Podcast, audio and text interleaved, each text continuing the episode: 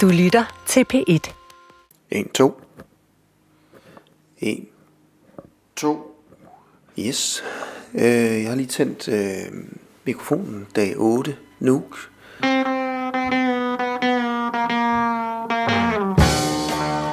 For to dage siden, der fik jeg en mail. Og i den her mail står der, Hej Asger, Hope you had a wonderful Christmas. Can we meet on Tuesday afternoon?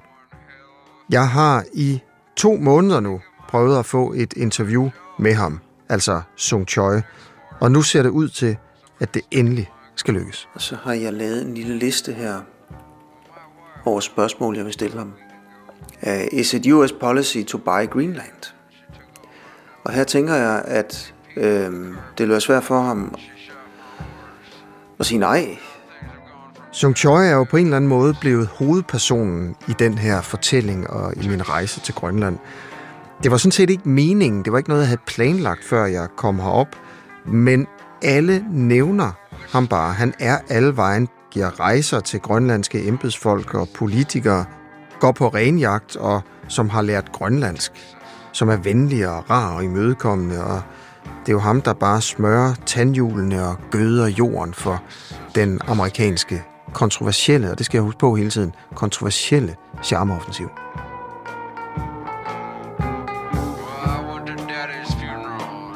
Sung Chois øh, rolle sådan i, i hele den her fortælling er jo, er jo blevet, at han er billedet på den amerikanske magt og den amerikanske indflydelse i Grønland, og øh, det, er, det er jo det, han gør, det er jo det, amerikanerne gør. Så han, er, han personificerer det, som, som alt det her handler om.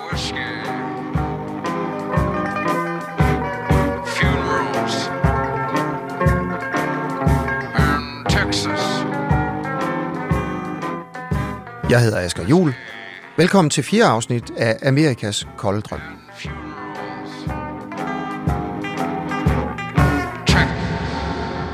Så vil jeg spørge ham, why was the US interested in buying Greenland half a year ago?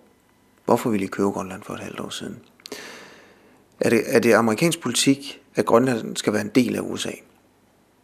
Are you working for the CIA, Mr. Song? Senere i eftermiddag, der skal jeg mødes med Sung Choi. Men jeg har lige tid til at tage endnu et smut forbi universitetet her i Nuuk. Ja, så er jeg på vej ud til øh, sådan en afslutningsfest på, øh, på universitetet. Jeg blev inviteret ud af ham der studievejlederen Per Arnfjord. En øh, dimensionsfest, hvor dem, der afslutter deres uddannelser og får deres bachelor og deres øh, kandidatgrader, de, de får deres eksamensbevis, og så er der fest, og familierne de er blevet fløjet ind fra, altså, fra hele Grønland. Og øh, det er jo altså noget med nationaldragter, øh, de der øh, anorakker til, til drengene og mændene, og så sådan nogle øh, farvestrålende striktrøjer og perler og sådan noget, tror jeg det er, til, øh, til kvinderne. Jeg har aldrig set det før, jeg glæder mig. Jeg ved jo, at amerikanerne de prioriterer uddannelse, og de prioriterer at kaste penge efter netop sådan et sted som universitetet. Ambassaden arbejder på at sende dygtige grønlandske studerende til USA med stipendier, og samtidig så sender de amerikanske sproglærere til Grønland for at lære de grønlandske studerende om amerikansk kultur og også det amerikanske sprog. Og de er alle sammen betalt af den amerikanske ambassade.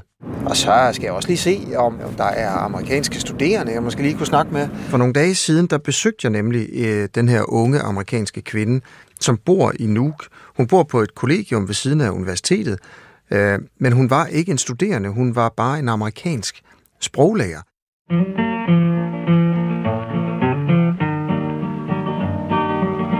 This land is your land, and this land is my land.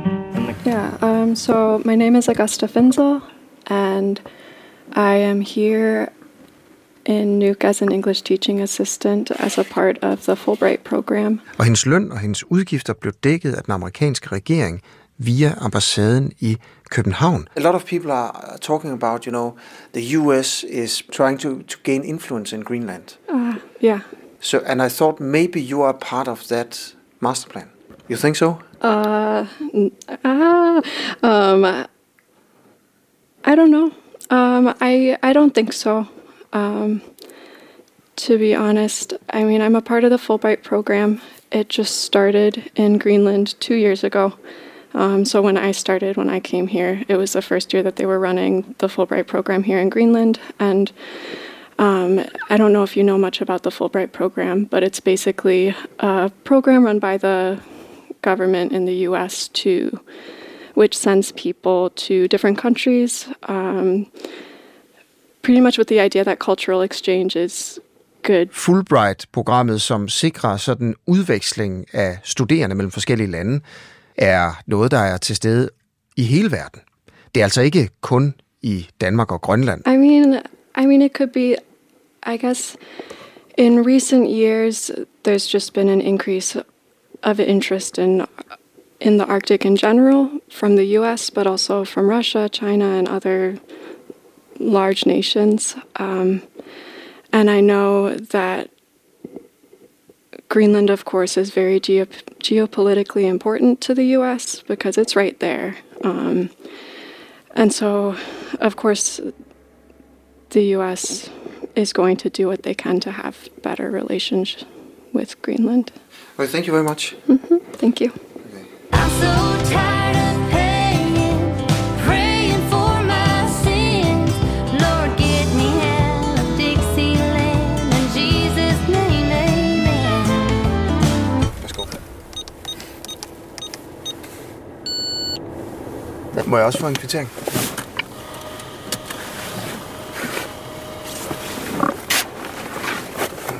Jeg betaler taxachaufføren og går ind på universitetet, og festen er i fuld gang.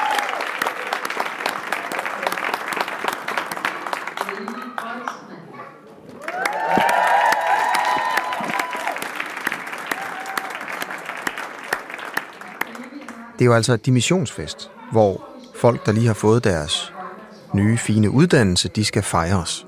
Og i den ene ende af den store velkomsthal, der står nogle rækker af studerende i nationaldragter. En eller anden holder en tale, og, og foran dem, der er en pakket sal med familiemedlemmer og lærere, og de knipser billeder, og de lytter til talen, og så synger de en fællessang.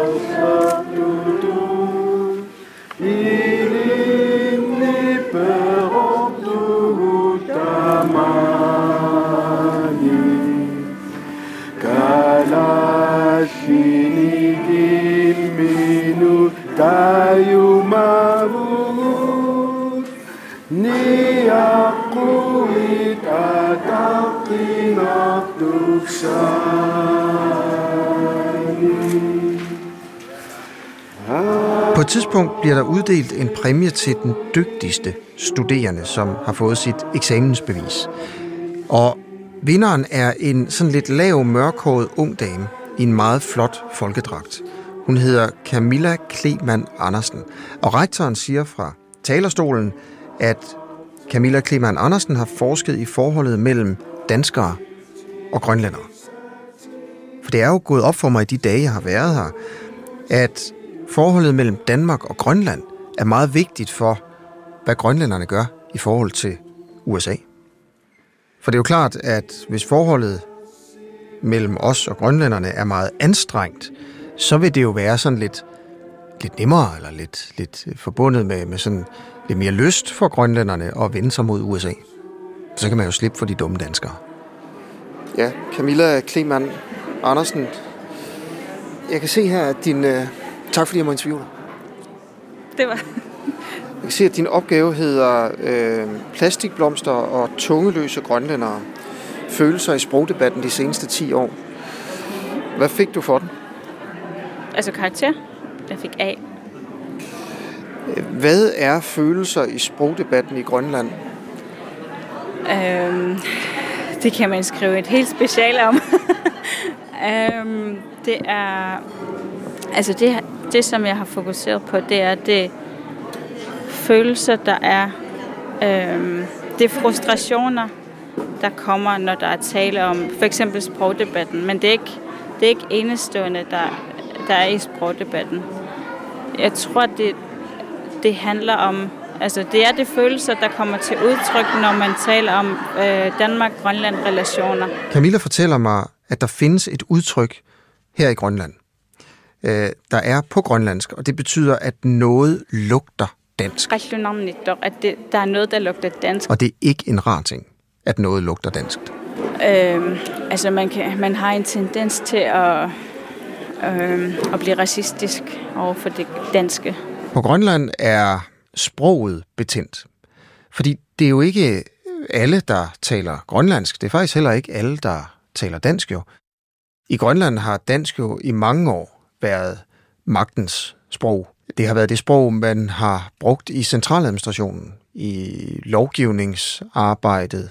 Og hvis man ikke kunne dansk, så var det svært at komme til at spille en rolle i det grønlandske samfund og præge altså Grønlands udvikling. Der er for eksempel en gruppe grønlændere, der kun taler det danske sprog, og så kan det godt blive ekskluderet i samfundet. Når jeg hører Camilla snakke om det her, så bliver jeg simpelthen overrasket over, hvor anstrengt forholdet mellem danskere og grønlændere egentlig er. Man har det følelser over for det danske, øhm, så, ser, så har man også en tendens til at se dem som det danske, i stedet for at se dem som grønlændere, som ikke taler det grønlandske sprog. For eksempel. Og, det, og det er dem, det går, det går ud over i sprogdebatten for eksempel. Tak for interviewet. Det var så.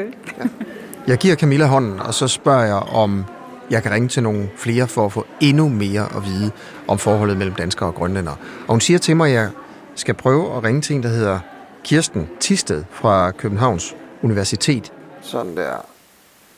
Okay, prøv, skal jeg ikke lige præsentere... Jeg optager, ikke? Og til en... Øhm, og så klipper du lidt. og ligesom superstudenten Camilla i folkedragten hen på universitetet, jamen så snakker Kirsten også om præcis det samme. Altså om, at forholdet mellem grønlændere og danskere er super anstrengt. Men Kirsten fortæller mig bare, at det også er hårdt for os danskere. Det er først nu, at grønlænderne for alvor øh, bliver i stand til at tage blikket væk fra danskerne. Altså vejen til det moderne samfund går ikke længere nødvendigvis over danskerne. Og det er så til gengæld måske nok lidt hårdt for danskerne at opleve, at vi pludselig bliver øh, lidt udrangeret øh, i det her forhold, hvor vi har været fuldstændig vant til, at danskerne øh, indtog som en første plads. Og jeg kommer til at tænke på, hvordan de gamle engelske kolonister retfærdiggjorde deres undertrykkelse af de oprindelige folk i, i deres kolonier, for eksempel i, i Afrika. Øh, folk som Churchill og sådan noget, mente, at øh, inderne og uganderne og alle de andre, de ville have det meget værre, hvis det engelske imperium ikke havde bygget jernbaner og sygehuse og skoler til dem og havde bragt civilisationen til de her barbariske samfund. Jamen, jeg ved ikke, øh, hvor meget taknemmelighed grønlænderne har over for Danmark. Jeg ved, hvor meget taknemmelighed danskerne forventer, at grønlænderne skal have over for, Dan- for, for Danmark. Øh, grønlænderne mener ikke nødvendigvis, de behøver at være så vældig taknemmelige. Øh, grønlænderne påpeger, at nok har Danmark investeret meget i Grønland, men øh, mange af investeringerne er gået tilbage til Danmark. Grønlænderne påpeger, at, øh, at Grønland jo også har givet Danmark et vældig syn internationalt, både altså vingesus internationalt, både videnskabeligt, alle de der øh, arktiske øh, opdagelsesrejsende og på masser af felter, medicin, klima, iskerneboring osv., men jo selvfølgelig først og fremmest politisk, på grund af baserne osv. Så, grønlænderne er ikke nødvendigvis specielt vanvittigt taknemmelige over for danskerne. For at være helt ærlig, måske har jeg sådan på en eller anden måde tænkt lidt det samme om Grønland, at vi da i hvert fald sørger for, at grønlænderne har et velfærdssamfund for eksempel. Øh, fordi vi kvidt og frit giver dem milliarder i bloktilskud hvert år. Og uden de der, det bloktilskud, jamen så ville Grønlands økonomi og velfærdssamfund altså være rimelig fucked. Men danskerne forventer deres taknemmelighed. Og det bliver jo en vældig ulige relation, som, som kan være lidt svær at komme om omkring lige sådan pt. På en eller anden måde er det sådan ligesom som, og det her, det må jeg jo heller ikke sige, nu siger jeg det alligevel, Øh, fordi så kommer man til at sammenligne grønlænder med børn, og det, det ved jeg godt, det må man ikke. Men, men, men danskere har det måske lidt ligesom om, at, at du ved, teenageren flytter hjemmefra, og, og sådan er sure på, og så står vi der, det kan vi da ikke forstå, vi har da passet på jer. Så der er simpelthen nogle ting her, som er ved at blive øh, afgjort politisk. Øh, og det vækker som sagt en hel masse følelser, som jo har ligget der og slumret, øh, ikke bare i 10 år, men i virkeligheden i århundreder. Jeg tror, hvis jeg var grønlænder, så havde jeg også tænkt, jeg vil bestemme selv. Det er jeg faktisk helt overbevist om, at jeg var blevet grønlandsk nationalist øh, og, og, og frihedssøgende politiker. Øh, og hvis man kunne udnytte den amerikanske interesse til at opnå sådan selvstændighed og blive herre i eget hus, så tror jeg da også, at jeg ligesom havde taget imod den fremstrakte hånd, og så i hvert fald sagt goddag til den, det er helt sikkert. Fordi at man hele tiden jo netop har været den her part, der blev dømt øh, ringere og mindre udviklet, og som blev målt i forhold til danskere. Øh, men det er også en masse stolthed, stolthed ved, øh, ved den stærke kulturelle tradition, som danskerne jo altid har beundret, men som jo beklageligvis netop er knyttet til fortiden. Øh, og som mange grønlændere derfor har et problem med, at det kan være svært at leve op til øh, i nutiden. Så på den måde, så bliver den der stolthed ligesom meget parkeret i netop kulturelle traditioner. Øh, fra den side et øh, bedre vær og bedre videnhed, øh, som, øh, som vi helt klart er i gang med at arbejde med. Altså hvis man lytter til interviews og politiske kommentatorer og sådan noget, så er der kommet en helt ny øh, tone efter 2009. Men indimellem så dukker det gamle selvfølgelig op igen. Øh, man hører tit øh, en bekymring for, øh, hvordan det nu skal gå Grønland, hvis de begynder at samarbejde med kineserne, fordi at man alligevel måske ikke helt har tiltroen til, at de nu virkelig er øh, blevet voksne, har gennemgået den her øh, besværlig pubertetsproces, øh, som både grønlænder og danskere har det med at se hjemmestyreårene som. Jeg vil også være helt ærlig at sige, der er jo sådan lidt en, en smerte ved det der med, at, at de ikke kan lide os. Det, det kan jeg ikke lide. Jeg bryder mig ikke om det. Øh, og jeg, jeg har lyst til at være sådan endnu venligere, fordi jeg vil godt sige, men det er jo ikke mig. Vi er jo søde og rare. Altså, vi er jo ikke... Øh, altså, vi er jo ikke nogen dumme svin. Vi, vi vil jo faktisk bare gerne det bedste for os alle sammen. Øh, og jeg kan godt mærke, at den, det, det der had mod dem, der kom før mig, altså og repræsenterede Danmark, ja, det, det synes jeg, der er træls. Altså man har jo øh, fra gammel tid haft det der billede med, at, at grønlænderne var Danmarks børn, men måske ikke rigtige børn, men mest et adopteret barn, man havde taget med og havde taget ind, men, men dog elsket. Men man har talt i den her meget følelsesladede retorik. Altså hvis man læser ældre dansk litteratur og ældre danske politiske taler, så bliver der talt et meget florombundet sprog, øh, som altid handler om danskernes kærlighed til grønlænderne.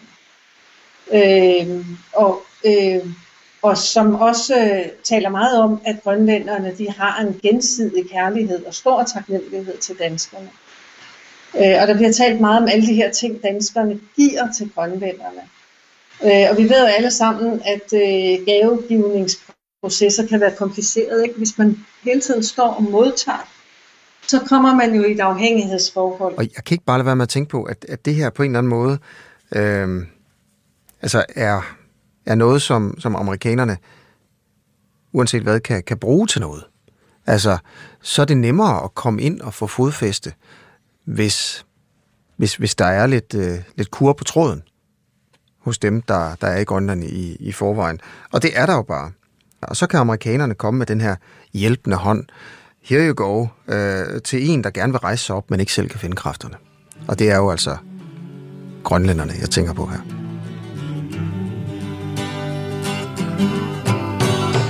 Let us be lovers, we'll marry our fortunes together.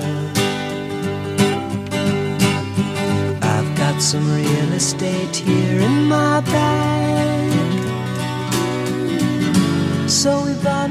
pack of cigarettes and Mrs. Wagner pies and walked off to look for America. Klokken er fem i halv fire. Det er eftermiddag i Og nu har jeg det her møde med Sung Choi, jeg har glædet mig så meget til, nede på Hotel Hans Ede. Og det er altså Sung Choi, som øh, på trods af det asiatiske navn, han har jo en øh, koreansk baggrund, så er han amerikaner. Og det jeg tænker på øh, nu her, inden jeg skal mødes med ham, det er, at der er kritikere, der siger, at han og USA, altså Sung Choi, spiller et dobbeltspil. Bag gardinerne, der forhandler amerikanerne med de grønlandske politikere om, hvad USA kan tilbyde, hvis Grønland river sig løs fra Danmark. Og måske er Sung Choi ikke bare med i det her, men måske er han på en eller anden måde spydspidsen i, øh, i, i den amerikanske offensiv og, og strategi om at gøre Grønland mere, eller altså måske helt amerikansk. Øh, og det skal jeg huske, når jeg mødes med ham lige om lidt. Så vi se, hvad der sker. Så skruer jeg også lidt op for lyden. Så hvis det lyder lidt højt med raslen og sådan noget, så er det for, fordi den er lidt høj. Men det er med helt med vilje. Jeg har valgt at have min mikrofon fremme. Og, og jeg, jeg prøver simpelthen på det her tidspunkt bare at lade som om, at det er det mest naturlige i verden. Øhm, men men jeg, jeg tænker på det hele tiden, fordi i skriverierne øh, om at mødes med Sung Choi, der har jeg hele tiden bedt om et interview, når jeg har skrevet til enten ham eller den amerikanske ambassade. Men jeg har også fornemmet på nogle af svarene, at det kan være lidt bøvlet. Måske vil han helst ikke udtale sig. Øh, men det er aldrig blevet sagt direkte, om det er et interview, eller om det er til baggrund. Og derfor frygter jeg lidt, at når han ser mikrofonen, så vil han bede mig om at slukke den. Og så vil han kun snakke med mig til baggrund. Og det betyder jo, at hvis noget er til baggrund, så kan jeg ikke sige det til dig. Sådan.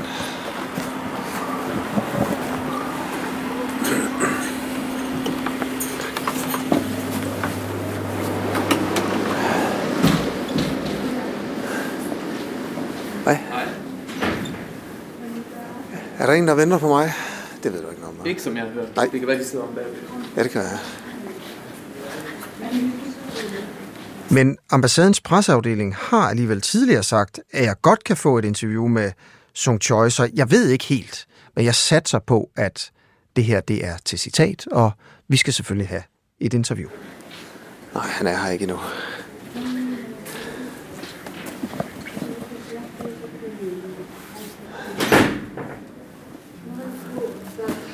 Sætter jeg mig her i baren og venter på ham.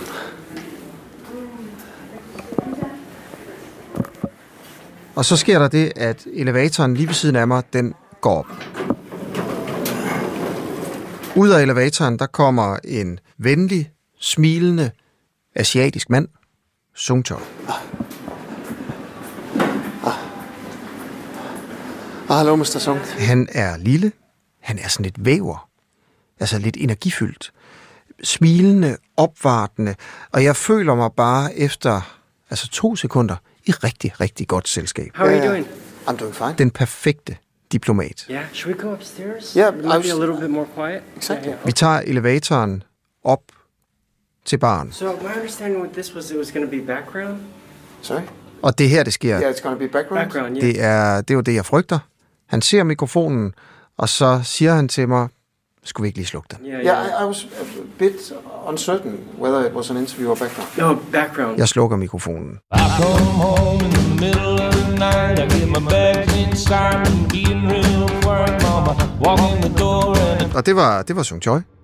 Det var mit interview med, øh, med den amerikanske, den mystiske amerikanske diplomat Sung Choi. Det varede cirka, jamen jeg ved ikke, 5 sekunder. Men lad os lige prøve bare, for at gnide salt i såret, øh, lige høre det igen. So my understanding with this was it was going to be background. Sorry? Yeah, it's going to be background. Background, yeah, Yeah, yeah. I, I was a bit uncertain whether it was an interview or background. No background.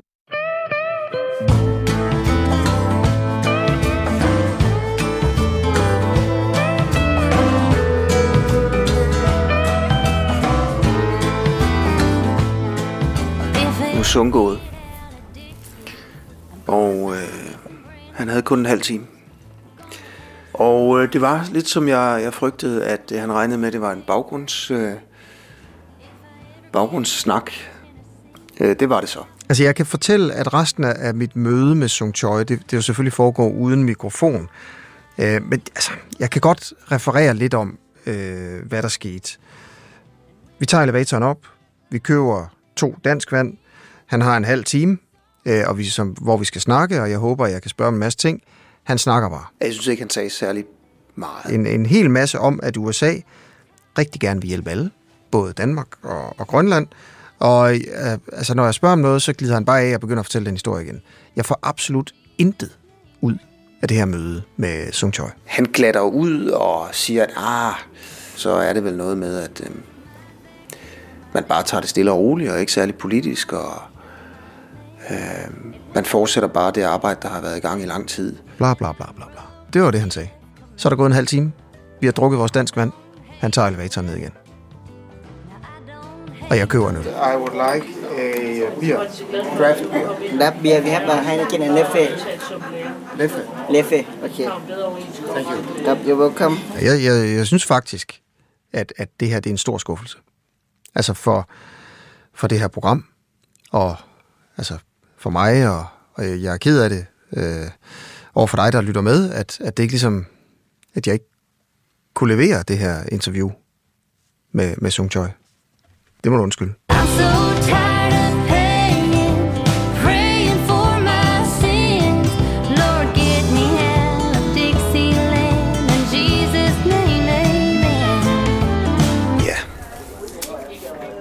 har jeg altså også fået en lille ting af, af Sung Joy. Og det kan være, man kan høre det her. Det er sådan en lille pin, hedder det på amerikansk. Jeg ved nu kan jeg ikke lige huske det danske ord for det, men sådan en, man har i et, en, en knappenål, altså en, sådan en lille, så stikker, sætter man den på jakken, og så kan man se den. Og det er altså et grønlandsk flag og et amerikansk flag, som ligesom er sat sammen. Og så spurgte jeg ham med det samme, må jeg ikke få sådan en? Så tog han sin egen af og gav den til mig. Så det her, det er Sung Choi's øh, lille emblem med det amerikanske og grønlandske flag vævet sammen. Og så blafrer de, og så kan man have det på sin øh, skjorte. Jeg tror lige, jeg tager det på med det samme. Jeg synes stadigvæk, jeg har et skud i bøssen. Jeg fik ikke Sung Choi, men jeg kan få Carla Sands. Carla Sands var ambassadør i Danmark for USA, da det her program bliver optaget. Jeg må prøve at få et interview med hende. Oh, beautiful, for heroes proved in liberating. Du har lyttet til fire afsnit af Amerikas kolde drøm. Mit navn er Asger Jul, jeg er vært. Det er Nikolaj Kirk, som har tilrettelagt og klippet den. Karen Albertsen og Hanne Barslund er redaktør. And mercy more than